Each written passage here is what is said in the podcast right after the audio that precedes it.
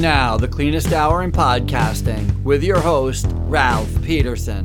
This is the Housekeepers Podcast.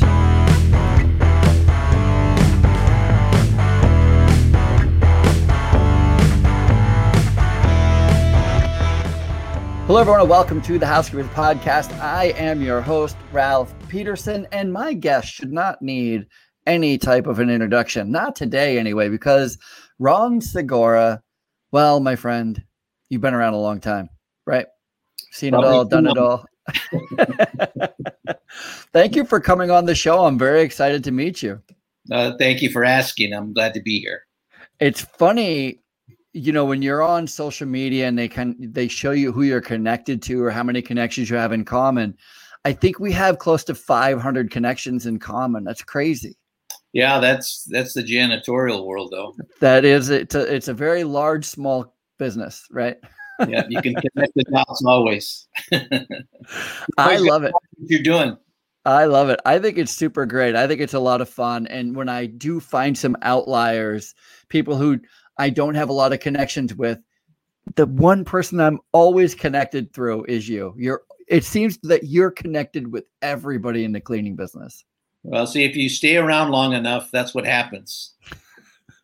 I no question, no question. I hope to have the reach that you have. It's quite impressive. So let's let's go all the way back. I don't know if you listened to the show before, but I really enjoy the backstory, finding out sure. where you came from, where you grew up. So let's start there. Where where did you grow up? Well, I'm a California native, so uh, early years in uh, northern in Southern California then uh, moved up. Parents moved up to northern uh, Northern California. Then I went back to Southern California, and now I'm back up in Northern California. But you but, stayed in California the whole time. We stayed in California. So, you know, this is uh, my parents. Uh, I think they're first generation um, from Mexico, and uh, so hard workers. Uh, my grandparents were from Mexico uh, migrant farm workers, uh, my parents to a certain point also. So I experienced that a little bit at a at an early age, and then uh, during the summers we, uh, or actually it seemed any vacation out of school, uh, I was at some relative's house, uh, and we were picking some type of fruit. So. How, how old were you when you moved north to Northern California? I think probably about uh, let's see the first well i no i guess it was right just before uh, junior high school. So um, i was probably about uh, 12 13 yeah yeah. Uh, so you you must have had some you must have already had some pretty good friends and establishments you know it, it, moving at 12 13 can be quite challenging.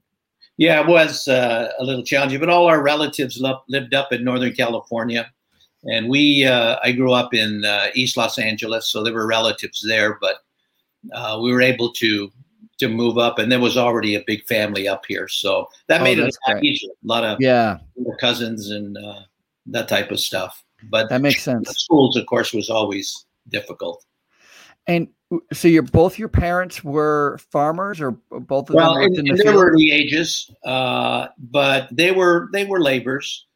Uh, my dad worked in a uh, laundry for a long time, and my mother, she worked as a nurse's aide for uh, I think he pretty close to 25 years at the same convalescent hospital.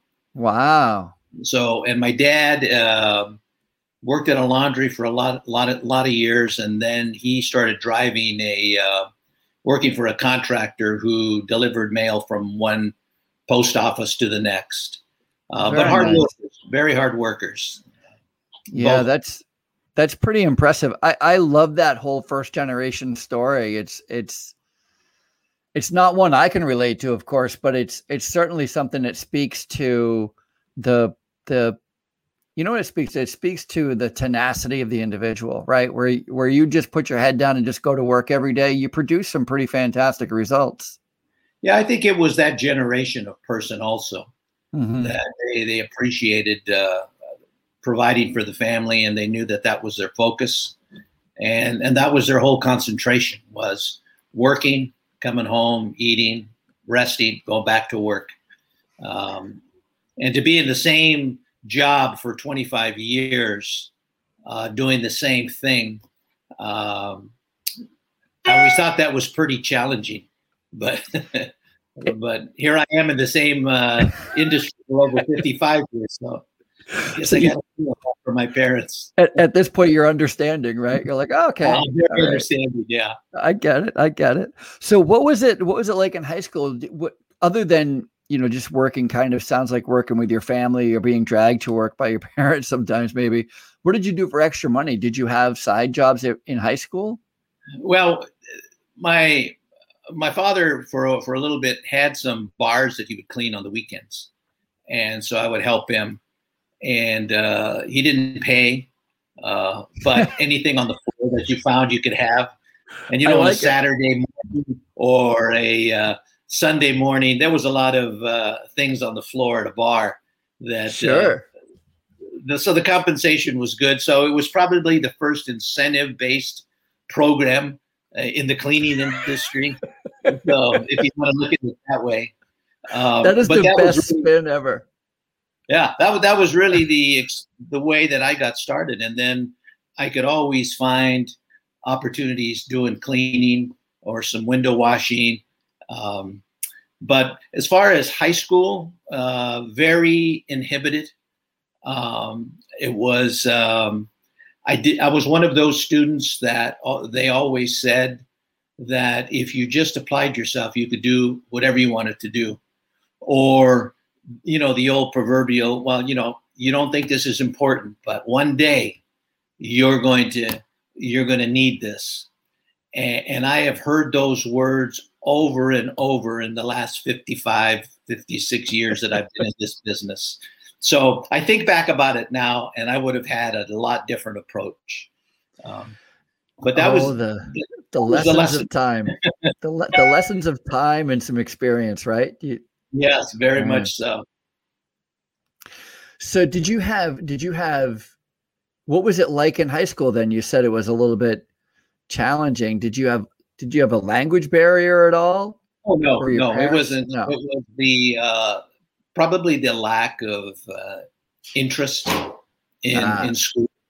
Uh, and I did I did okay. I wasn't a, a bad student, uh, but I was a, a, an avid reader, and I could take tests. I could I could cram, and I could get enough to to get through.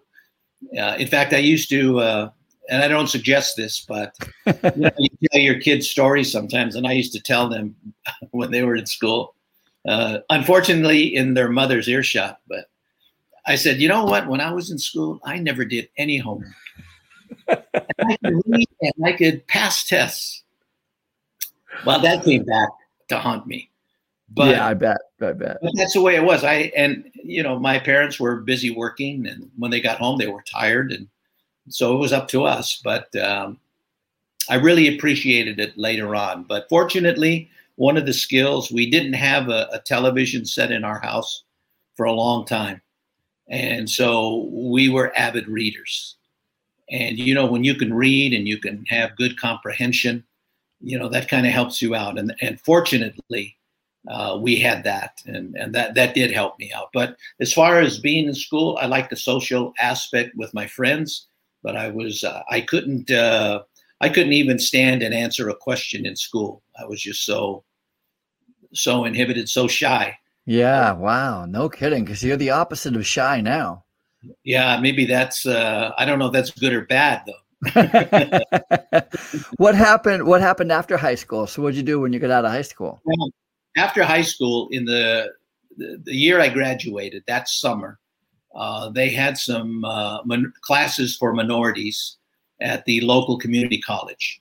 It was a, uh, a, a reading class and a sociology class and it was to kind of get you geared because there were some special programs. This was in the 60s.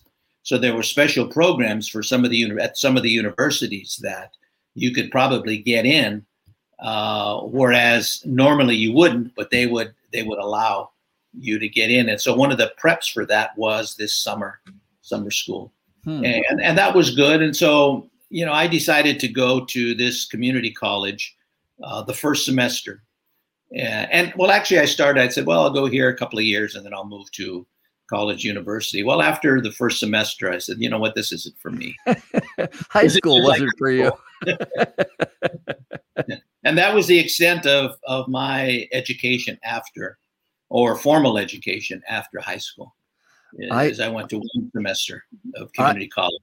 I really appreciate this story because, of course, and we're going to get to it, you became quite successful despite not having this college degree, which so many people put so much value on. Sometimes it just, it, not not to diminish it, but it certainly goes to show good hard work, ingenuity, thoughtfulness. well, here's what I tell people. Uh, for me, it just wasn't the right thing. But in thinking back, if you look at people that go to college, they are disciplined. I mean, you're disciplined to study. I mean, there's a schedule that you have to do. So everything that I have learned by trial and error in the time, the years that I've been in this industry, I probably could have done it in half the time or even quicker than that. I may not have appreciated it as much, but it definitely, there are definitely advantages to that. Yeah, I appreciate that. So college wasn't for you. What was? What was the next thing? Well, I wanted to, you know, it just I got caught in the, uh, you know, the the janitorial vortex. You know, how was, did that happen though? How, well, there were people, people that I knew that had companies, and and so I got involved in them. Um, so other than after I, I graduated high school in 1968, so from that point on uh, until now, there was only one year that I wasn't affiliated with the janitorial industry. It was uh, 72, 73. I worked one year for the J.C. Penney company selling uh, carpets. And uh, that's where it, it kind of gave me a good perspective because I was the first person uh, in our store who ever made commission in the carpet department.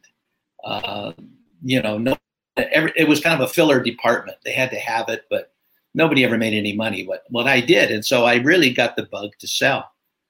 And and so other than that, and so after that, uh, from there, I got my first real uh, job in the cleaning industry, and that was as a distributor salesperson. So hold on, just a just a quick second. I, I think there's this there's a great piece of there's a great I mean I'm going to say there's a great piece of advice, but there's a great piece of wisdom in this. In that if we go back to when your dad was cleaning bars, and that was your first hoorah into if you find it you keep it, but you can't find it and keep it if you don't work first, right? So it's that whole incentive base to mm-hmm. start looking at the floor and picking up stuff because you never know what you're going to sweep up, right?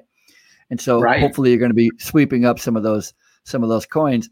And then you get into the car how, how did you even get the job or why did you take a job selling carpet in a JC Penney? Well, I'd gotten married. And oh, so I had well, to get a real job. Yeah. well, all right. I appreciate that. it's and funny. that came about and uh, that seemed like seemed like it was a good deal at the time. Yeah, absolutely. I was just going to say it's, it's funny. It's funny when you meet people who are not in the cleaning industry and have never been in the cleaning industry. They truly have no idea the amount of opportunity that's out there, right? They have no, they just look at it, they're like, oh, you can't make any money in that. You should get yourself a real job. Like, all right, listen, first of all, it's the seventh largest industry in the world. There are billion dollar companies that do nothing but you, you know provide cleaning services. It's a big, big business. But that's and, I and digress. You have, to, you have, to, understand at that time. Uh, at that time, and I would say up until maybe even 20 years ago, 15 years ago, if somebody asks you, you know, hey, what do you do? I say, well, I'm in the cleaning industry. Uh, you don't have to hear what they're thinking inside. You don't have to hear what they would verbalize to somebody. You know they're saying, poor Ron can't do anything else. He has to be a janitor. And that's the way they equate it. A million percent. And a so now percent. in 1972, uh, you know, it was really bad. so a million percent. I, I I think that's why I embraced the the moniker the housekeeper. It's why I called my show the housekeeper because I'm the housekeeper because I don't want to shy away from it. I think it's the greatest industry ever, and so I'd rather I'd rather you think the joke's on me. By the way, it isn't, but you know a lot of people think it is. You know, that's great. Well, I, I know my my son worked with me for a little bit, and uh, you know I've been in this business all his life, and so he was maybe 19, um, and he worked together. And it, during that year, he went with me to an ISSA convention. Oh, nice! And and when he came back you know, I remember him saying, I didn't realize that the cleaning business was this big. I mean, it was, and he'd been around it all his life. But when he saw all of the booths and all of the uh, the topics that were being spoken of there, it was just uh, a whole different perspective of the cleaning industry. I got to tell you, every time I go there, I'm surprised. It's so massive. It's so great. So you get this job selling carpets and nobody's made commission on it before, but you start hustling and you start talking up the product line and you start actually making sales and actually making some revenue and you get I'm using your words here, you get bit by the little sales bug and you and something sparks, something ignites you right then. And I think I can totally relate and let me tell me if I'm talking out of school. But for what it what it well, let me just speak for me. What it did to me when I realized that I can sell something, that I'm ability to sell something, and I have the ability to get paid on it. I just thought to myself, there's nothing I can't do. If as long as I have the ability to sell, it's like the it's like literally finding the golden goose or the goose that lays the golden yeah. eggs, whatever yeah. it is. Did you have that same yeah, kind of epiphany? Yeah, I mean, it's just such a it, it's such an accomplishment. And and I think back, you know, there was a different type of of sale. But I'll tell you what what helped me, and this is what I've uh, I, I've always done this all throughout my career. But I guess it really started there. There were about three salesmen because I was in the uh, carpet, and then there was the furniture department, and then there was the uh, television and and those things. And and each one of those departments, there were people there that had been selling product with either J.C. Penney or uh, Sears, and, and or they'd been in retail. I mean, these people, these guys were sales people, uh, and it just to see the techniques that they had and how they were able to close a sale, and and how they were able to take control. I'll give you an example there was a man that sold televisions and stereos. And you would think that he would have this tremendous uh, presentation. But he would see somebody call, coming by and uh, he would say, Hello, how are you? Doing well? Gonna buy a TV today? You know, yes or no answer. No, no, not gonna buy a TV today. If they said yes, he would say, Well, what are you looking for? What brand are you looking for? Panasonic? and uh, and and I used to say, boy, why does he say that? And the the people would then say, yeah, we're looking for Panasonic. Okay, we got it over here. Or they would say, yeah, we're looking for Sony. So, but just a simple technique. But then once he brought him into his uh, his location there, they didn't leave without a television. And he was the number one salesman in the J.C. Penney company. And then you had a couple of people in the furniture who did the same thing. And then it, I find out that they had all worked together uh, for years and years.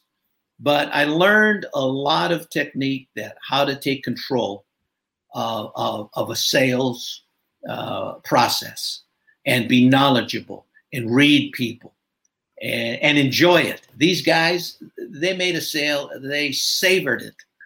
I mean, and I wanted that same type of feeling and I'm I'm trying to get these people to buy this carpet, and I can't use the necessarily the same techniques that they do because they can sign them up and they can take it away with them.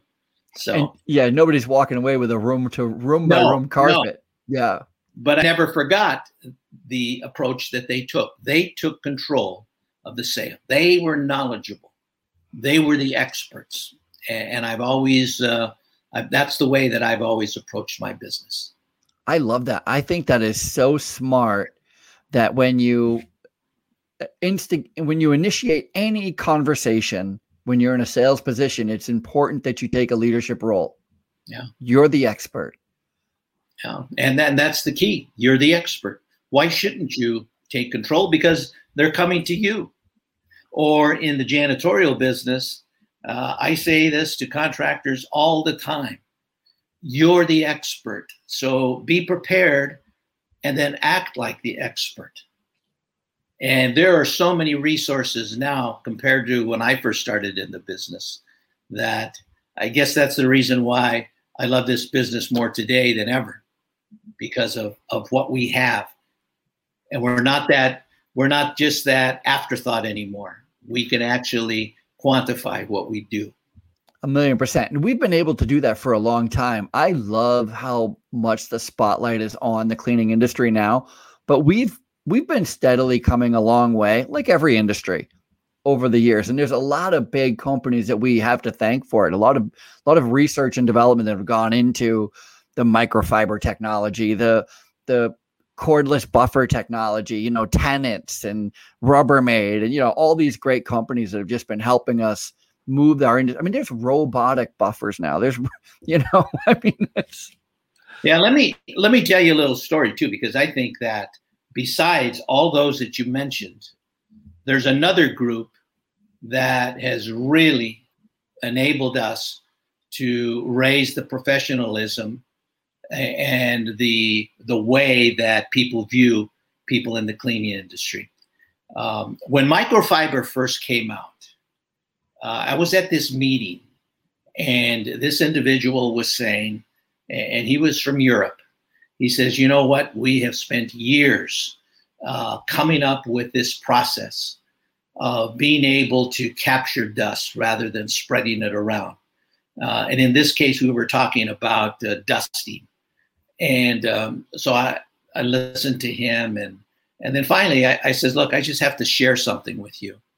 I says, "Today you can walk into any high rise building or any manufacturing facility and you will see a janitor cart or a janitor.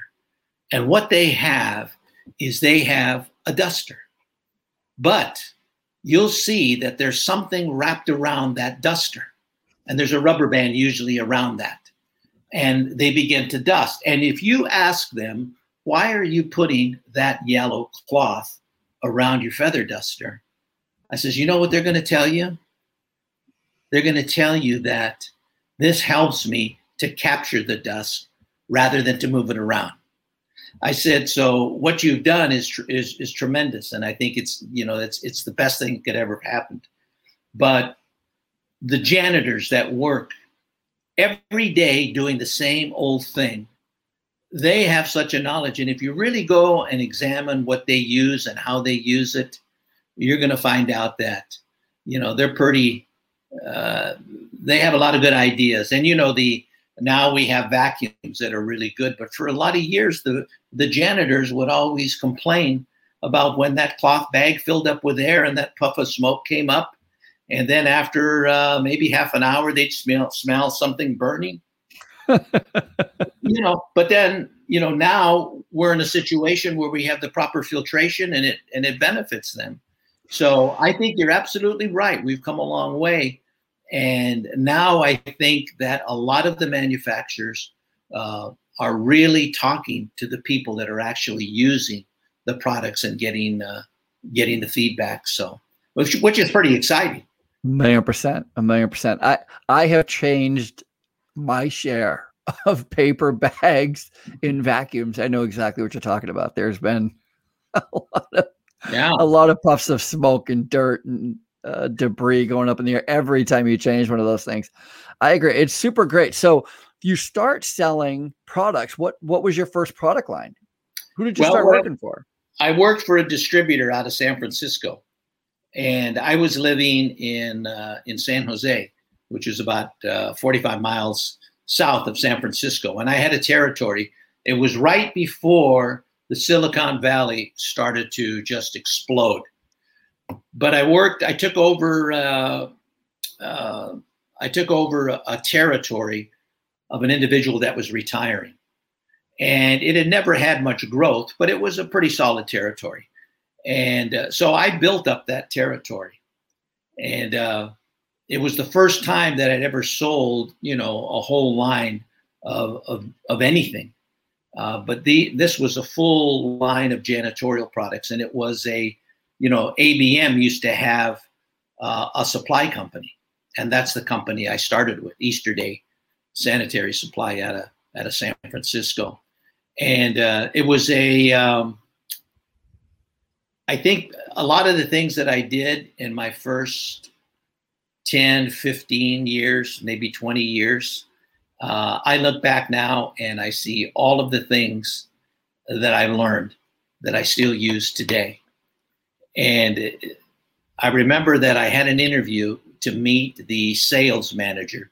He was coming down from San Francisco, and he was going to to meet me at the uh, at the office and showroom in San Jose. And I remember getting there a little bit early, and I go into the into the uh, showroom, and I see this uh, this man coming towards me with this look on his face that you know was just gonna maniacal look on his face, and uh, he reaches out his hand and and uh, I said, uh, My name is Ron.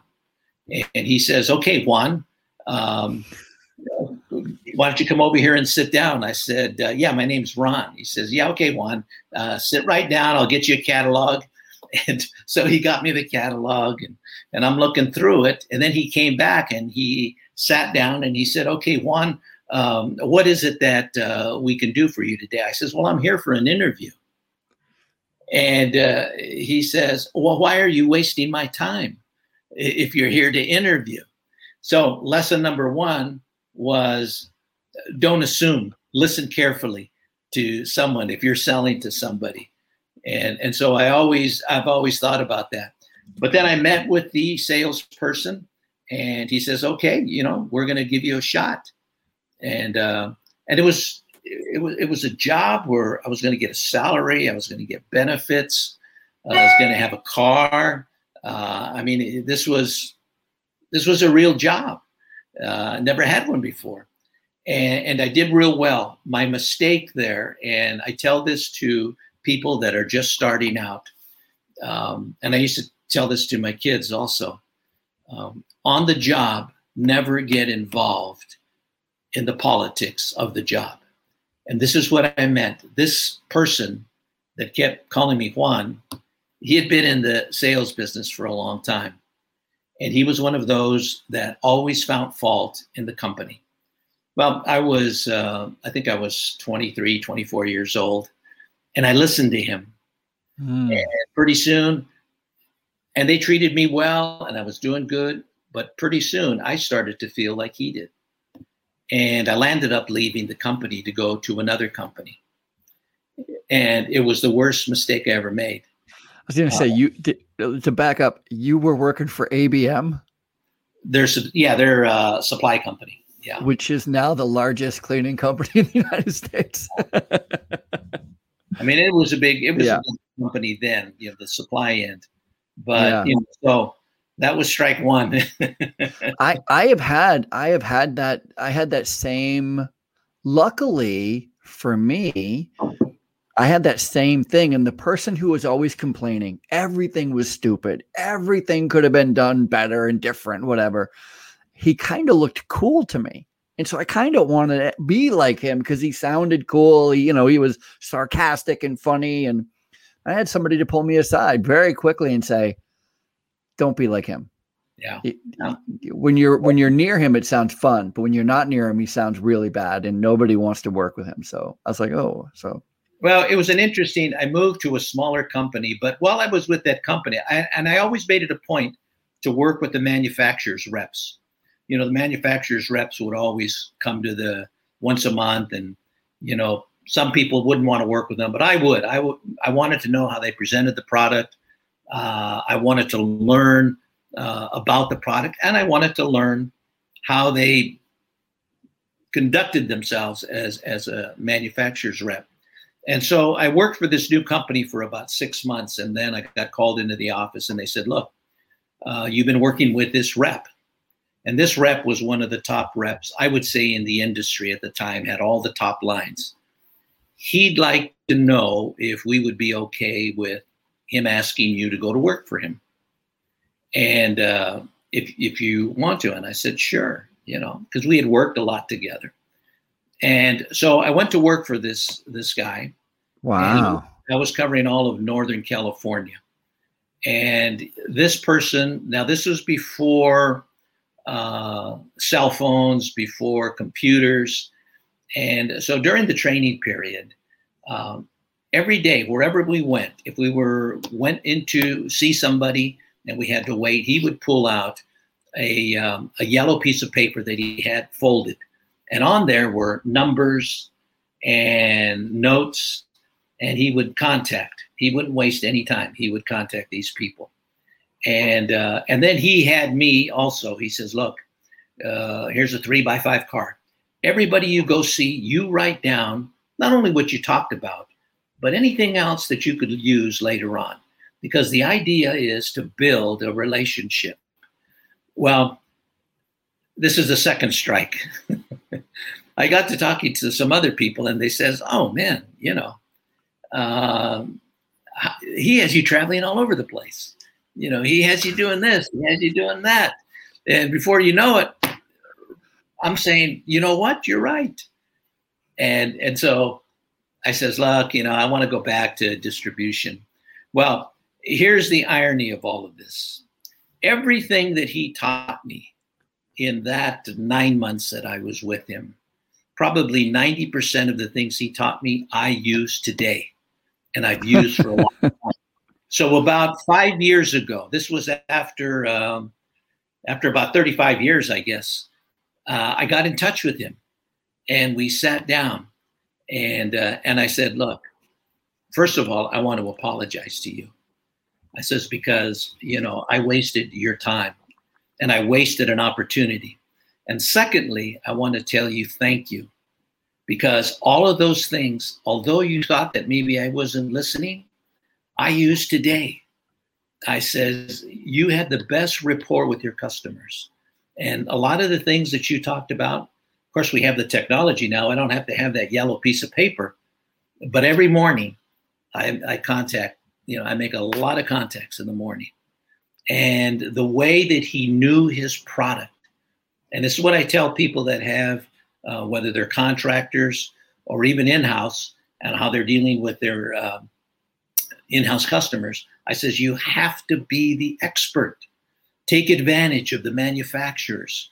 Be a problem solver and take the initiative, take control and they were all based on on this individual. So I think if I wouldn't have met with him, I would have still been feeling pretty guilty about that. But uh, so we don't always get those opportunities to thank the people that really have impacted you the most. Uh, but this this is one person that did, and, and like I said, I still use many of the. Well, I have the same philosophy that he had, that made him a, such a great rep which is in a nutshell to respect your customers enough to befriend them, get to know them, pay attention. And if your customer is your customer, then you owe him all the expertise and and all of the respect for his time and you need to you need to go beyond just being a peddler you know, a peddler will say, here it is, here's the price. But now, if I say, here it is, this is how it can work for you, this is how it can benefit you, uh, that's if we have that ability, then we need to pass that on. And we need to pride no ourselves. question. Yeah. No question. That is that is quite a and, and I didn't expect anything less. It's quite a journey that yeah. you've taken and you've shared some pretty good mistakes, but where Tell me about when you got it right, right? When you knocked it out of the park, when you. You know, I worked, before I went to Disney, I worked in the contracting side.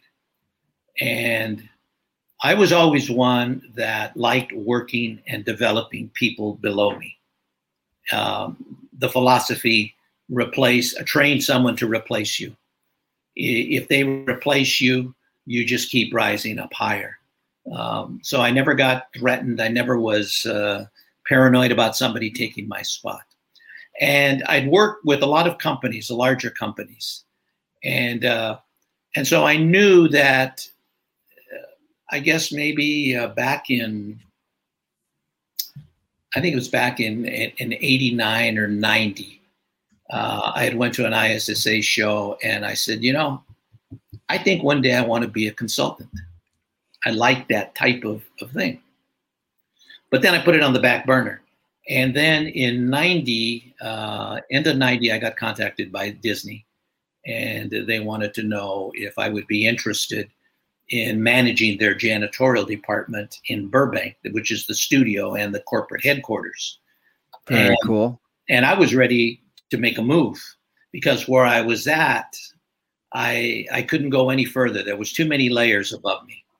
So I went to work for them. And uh, just to regress a little bit, uh, the frustration that I had on the contracting side was that I always worked for people that weren't that were not any more qualified than I was.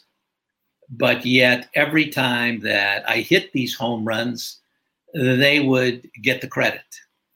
And so I decided, you know, I was tired of that. And so now I came to Disney and I worked for a man uh, who would I would put at the very top of all the people that I've ever worked for. I like this. Uh, in fact, I told him after the first uh, couple of months, I said, if you ever go, if you ever leave from here, I'm going to. He says, I'm going to leave in 10 years. And I says, okay, I'm going to leave in 10 years also. Tell and, me what made him, well, here's sticking what, power. Yeah. It, this is what was so good about him. So I entered into a department that their uh, fiscal year was um, October 1st to September 30th. Mm-hmm. And so I came in in April. In April, they had already exhausted on their supply budget. They'd exhausted it for the year. Oh, no. Um, their labor budget was was just heading into orbit. So I came in, and then there were also some uh, issues, um, racial issues among the crews, and there were just a lot of problems because they hadn't any leadership for a long time. And so I came in, and so every day I'd go to him and I'd say, "Look, here's what I think we should do," and he says, "Yeah, okay." And, and after a while, I says, "Are you sure you're okay with this?" Uh, and he says, Look, Ron, here's what happened. I brought you in here because of your expertise and experience. I trust that you know how to do it. If you need my help, I'm here and I'm going to help you any way I can. But if you feel you can go on your own, hey, do it. But if it blows up in your face, it's on you. I says, well, that's fair enough. I says, I can I can work like that. So I was able to implement programs. So we came in at the end of that first year uh, instead of being over budget, we came in $35,000 under budget. Wow. I go into his office and I say, look, you know, Russell, if I was a contractor and I came in 35,000 under budget, that'd be a pretty good size uh, bonus. he says, Ron, I'm going to tell you the real world of, of in-house staffs. You come in with 35,000 under budget again, you're never going to get that ever that's coming out of your budget. You're going to be reduced. He says, that's so right. Make sure that you know how to play this game. But he always let me do that. Now, one day, him and I and uh, a couple of contractors were at a, um, it may have been a BOMA meeting or something, and we were all sitting at the same table. And I had worked for these guys before. And and everything that I ever brought to them, they said, "No, nah, we can't do it. That's that's not going to work." And so one of them says to uh, to my boss, he says, "You know, how come Ron? We're wondering why Ron never brought those types of ideas when he was working with us." And my boss immediately said, "Because you probably never listened to him. You were probably a little paranoid that you know what does he know? I'm his boss." And and that was it. And that's the type of relationship we had. Uh, and then I started as the manager of janitorial services. And in our group, we had uh, all the facility services. And so I landed up when I left 10 years later. Uh, I was the manager of document services, uh, which was, um, I had the micrographics department under me, the records management department under me, and then I had a uh, the uh, archive, script archive. So any script, original script from any Disney production would come to us, and then we'd copy it, and then we'd archive it and send it to an underground facility in uh, Pittsburgh. And uh, then I was also involved in a number of strategic sourcing teams. And uh, so I really had the opportunity because of my boss to extend my area of responsibility outside the janitorial world. So, I would I would love to again just take a step back and and there's something that was I think is so rare. It was it was rare. This is in the 90s you're talking about, right? So I'm, I I know it was rare in the 90s, but it is even more rare today, and that is to find a boss, a manager, an owner who is willing to let somebody make mistakes. The yeah. cost, the fear of somebody making a mistake has crippled so many industries. So many people. I know, I know people who work. I, I work a lot in healthcare. So I do work in a lot of long-term care facilities, nursing homes, senior care facilities. And I know people who are at the top administrators who work themselves 24 7 for as long as they can until they either get burnt out on their own or they get fired because they get burnt out because they are so afraid to let anybody make any decision. They have to be the one making every decision. And they just limit themselves. And I think that's a huge lesson here. Russell, you said his name was? Yes, yes. Yeah, Russell wasn't afraid of letting you fail and you know he said it to you if it doesn't work it blows up in your face not mine. That is that should be celebrated right now. That's that's well, got to and, and you know to it wasn't that uh, he didn't know or have control. Uh, he was very meticulous in hiring anybody. But i think the biggest thing and, and it's something that i share with with a lot of organizations that are starting to grow I says you have to have an infrastructure. If you can promote from within, then you have the buy-in of your management all along the way. If if you're known as a company who gives opportunities to people, uh, you're going to attract good people. And, and it goes back to what I was saying before about the frontline worker and the expertise that they have. Um, and, and if they have the opportunity to grow, then again, you're going to grow. Your organization is going to be solid. Um, and I think we're starting to, to see that now. This next generation uh, of, well, even now the third generation that's coming in, I think they're starting to, to understand that. Uh, here's what happens in, in the older days, when somebody started a company, they started because they got tired of working for somebody else and said, I might as well do it myself. And, and their companies grow. Or somebody says or hears that, hey, look, if you know somebody, I have this building uh, that I need someone to clean, and they find out how much it is and they try it out, and all of a sudden they're hooked and then they grow. But somewhere along the line, their level of expertise, there's very few that have an expertise in both the administrative and management side as well as the operational side. And what happens is people go right through that stop sign. And before they know it, they've built a company and it gets to a certain level and then they start to disintegrate. And I think now the, the newer generations uh, have that vision of how to do that, of how to put those things together. I mean, I used to always, well, if I do a presentation, a lot of times I'll close it with this. I'll tell them, I've always felt, and I really do believe this, that we'll know we have arrived as an industry when we ask our children or grandchildren, hey, what do you want to do when you grow up? And they say, I want to be in the cleaning business.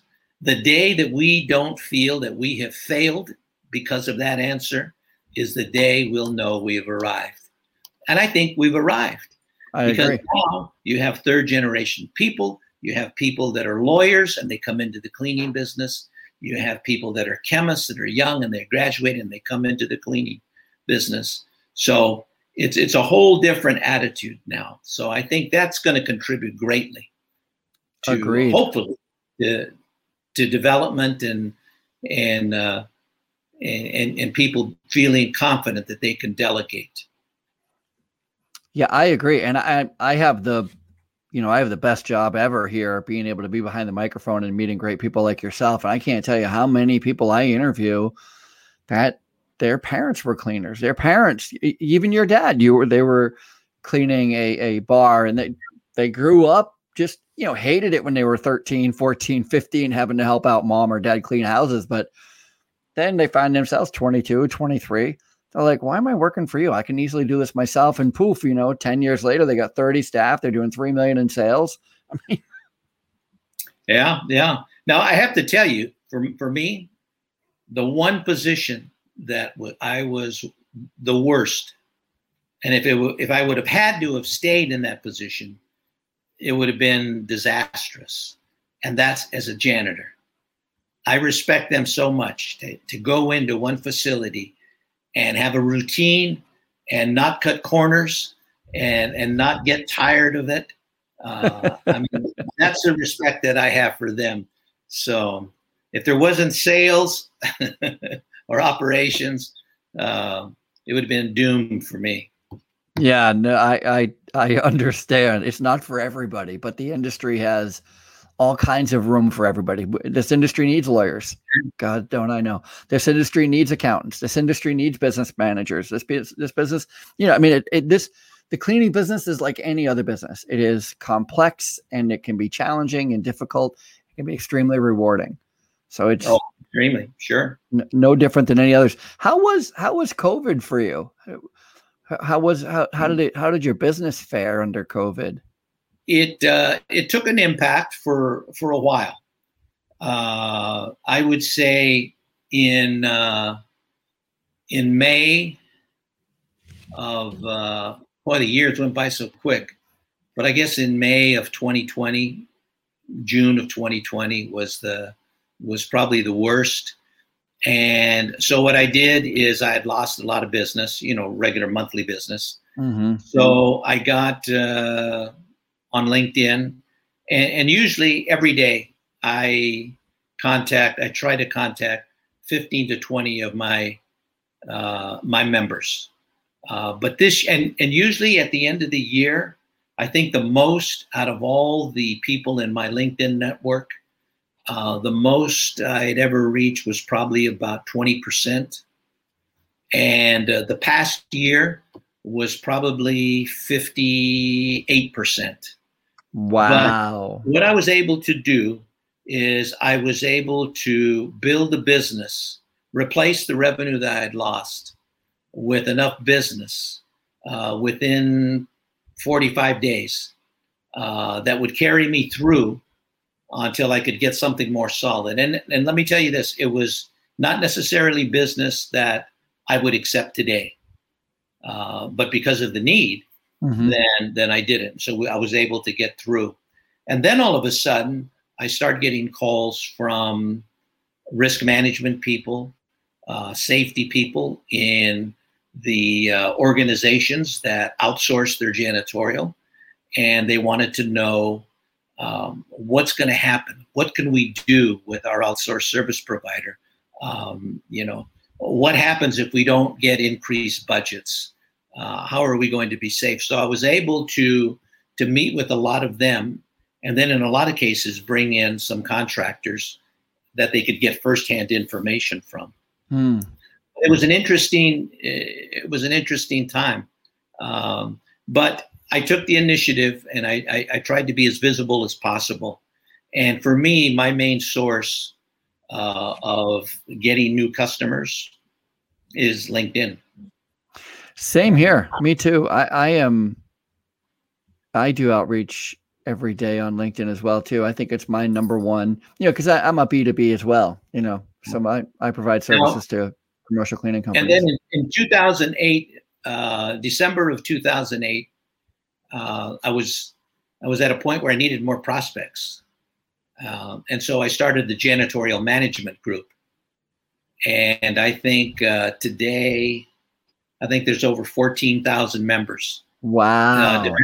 internationally, and, and because of that, I've been able to also have international customers, uh, have an international presence. That's and then nice. the other thing that I did, Ralph, um, was I started getting, I always get a lot of calls from people that have products to sell. And they see that I have a big network of people. And so they'll call me up and they'll say, hey, look, we got this product. Uh, and what we'd like to do is we'd like to work something out with you if you refer us. And, and I always tell them, I says, look, I don't sell anybody's product. I says, if I like a product, I'll recommend it to somebody. And then it dawned on me one day that wait a minute, they'd like to get into this market. They got a product, but they can't get into this market. Um, maybe instead of saying, I don't want to work on a referral program, maybe I could say to them, let me help you to market your product and, and get it from, from your office, and I could get you in front of people with a good marketing program. Well, I have a lady that uh, does websites. And so I do offer that service and branding and logos. And um, and then I knew another person who uh, who did um, uh, social media uh, marketing, and we had done work together. And and then I had another lady when I do my uh, writing of articles. She edits them, and she's uh, an author. And so I said, "Well, that's three components that I have here." So I got them all together on Zoom and I said, look, here, I have this idea. I said, I can sell your services, but we can sell it as a marketing group. Um, and if you'd like to work out some type of working relationship, I'll sell it under my name, Segura, under the Associates brand. And, I love this. Smart. Now, just let me tell you a real quick way that I got this uh, website lady. I was doing a presentation in Sao Paulo, Brazil, and I was at the hotel the day before, and I wanted to get a hard copy of my presentation. Go to the business center. Guy says, "Okay, come back later in the afternoon. I'll have it for you." Came back later in the afternoon. Uh, he says, first of all, I want to apologize to you." He says, "But I didn't lose your your presentation, but my wife does this type of work. She has a marketing company." Um, and she did she redid your proposal your uh, presentation i got your presentation but she redid it i said well let me look at it oh man it was it was like a first grader doing a drawing and then an artist and comparing the two so i used her presentation after my presentation i went back to the business center i says look does your wife would she be interested in doing business in the united states he says, Well, yeah, she has some customers. So this was three years ago. And we've been working together ever since. Now, here's the interesting thing is, you know, we've done tons of websites and logos and marketing uh, programs. And at the end, I always tell people, I says, I don't know if I've told you this, but you know the lady that did all of this stuff? Yeah. At that time, she doesn't speak a word of English. She speaks. wow. This is, well, well, how does she do it? I said, well, she has an interpreter. And uh, so, and then the latest, the then the next component, Ralph, was to get a marketing strategist into this group, and and I brought in a gentleman by the name of George Lonis, and George has worked for all the a lot of the major companies in the in the marketing end. So I brought that, and that started to generate more business. And then the last person or the last thing that I've done recently is I formed another uh, group, uh, an HR group, human resource group, uh, training and and development of manuals with a lady, uh, Angela Gravino, and uh, she has a background in the business. And we've already done, I think, a couple of projects already. So I always try to to not just stand still, but I listen to some of the needs. And sometimes it takes me longer, but eventually we've been able to pull this together, and it's been very successful. And you're doing it all for cleaning companies. We're doing it all for any any any segment of the cleaning industry. It could be a manufacturer, it could be a distributor, Super great. Uh, it could be an in-house. Uh, but right now, and there's that possibility now that we're going to extend ourselves into the facility management part, and we're just putting together a marketing program for Brazil. Wow, that's really impressive. You know, it's it's a weird it's not a weird thing. It's just it's one of those things where and and I I can speak from experience here. I wanted to go into business. I wanted to go on my own. I didn't care what I had to do, how many hours I had to work, how far I had to travel, who how many people I had to talk to. But the last thing I ever thought about was HR, payroll, marketing, right? Like I'm with you. Because when you when when you get bit by the bug, you get bit by the bug, and the last thing you you know you don't think it all through. You just like I'll figure it out later. And I'm a big fan of build it now and you know sell it now, build it later kind of thing. And so I really appreciate companies like yours that have really started to structure and go, hey, if you need some help with marketing, you need some help with HR, if you need some help with branding, websites, it's really important. It's really great that there are companies that specialize in cleaning like yours. Well, the one thing to always keep in mind is when you do those types of things, you want to get the best. Now, just like a cleaning company uh, or a, a maintenance company, you know, you there are certain things that you can do and certain things that you can't do, right? So you always want to outsource it. If you outsource it, you want the best person in there. The other thing is you need to understand, just like in my company too, um, I may be good at selling my company and the services, but maybe there's certain areas of my company, and there are, where I'm not that good at, and so I don't uh, I don't sell it. I don't emphasize it. Uh, these companies that I work with, they are experts at what they do. I mean, they just do tremendous work. But that doesn't mean that they're the best in marketing or take they don't have the time to sell their services. And that's where where I come in. And I'll, I'll tell them, look, I, I can sell it. I can get in front of people. Uh, but it has to be of the highest quality. And, and that's what we've put together. And it's just, uh, and there are people that have the same, the same focus, wanting to provide satisfaction to the customer. So if you get that right combination, uh, that's just like a company that decides to go into landscaping, but they don't want to buy all the machines. So I always tell them, just look for somebody that does a good job. More than likely, he's not a good salesman or marketer of his company. That's where you can help him. And that's where the joint venture comes in. Yeah, I like everything about it. How can people get a hold of you? Where do they find you? They can, uh, my website is www.segura uh, LinkedIn. S-E-G-U-R-A associates.com. Uh, my janitorial management, uh, I'm on there. I have a, a, LinkedIn page with all of my information on there, or they can uh, always call me 650 315 8933. And the one thing about me is if somebody calls me, there isn't a meter that goes up right away. I always like to, uh, and I only work if if somebody comes to me and they need something done, and and I don't get a good vibe that they really want to do this, then I'm very upfront with them and say, hey, look, you know, eh, I'm probably not for you. Um, but anybody, if they got a question or they're in a jam, just give me a call. That's all. I like that. I like that you know. I like that you only work with people who are out of ten. You're ten, you're like how how likely are you willing to get started right now? You're my customer. I like that. I, I think that's very smart. And you know, as you as you get further and further into this, there are so many people that we meet who dream big, have great ideas and, you know, don't have a lot of action, don't yeah. have a lot of movement. And those, I agree, those aren't the people I want to spend my time with either. Yeah.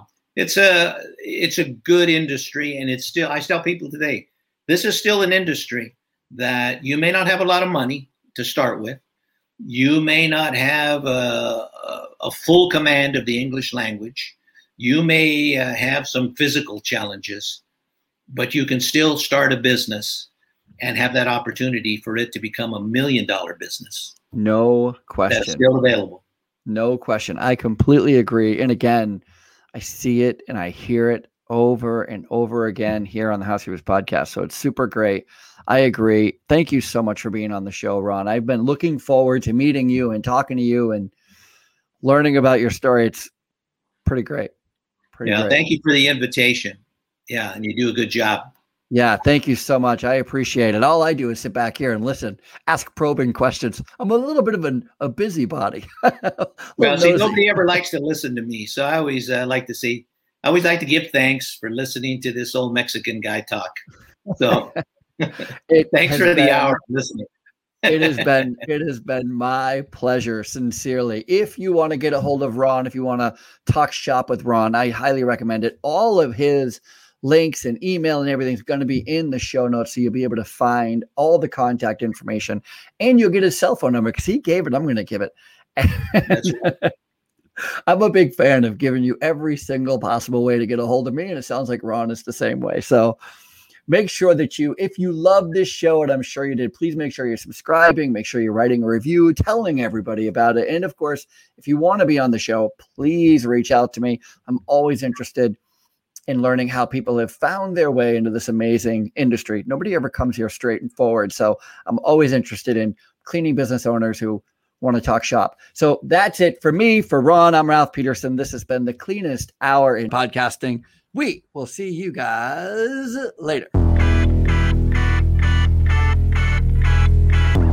That's it, the Housekeepers Podcast. Thank you so much for tuning into today's show. Keep in mind the best way to ensure that you never miss an episode of the Housekeepers Podcast is by subscribing to the show and following us on social media. For those of you who are more visually stimulated, you can always watch us record the show live each week on LinkedIn, Facebook, and YouTube. In fact, we post all of our videos on YouTube, so make sure you are subscribing to our YouTube channel. If you love the show and you want to help us out, please consider writing a review and sharing the show with all your friends and families and colleagues. And if you are looking for more information about today's guest, all of their contact information and the links to their websites are in the show's notes. That's it. Until next time, this has been the cleanest hour in podcasting. I am Ralph Peterson, and I'll see you later.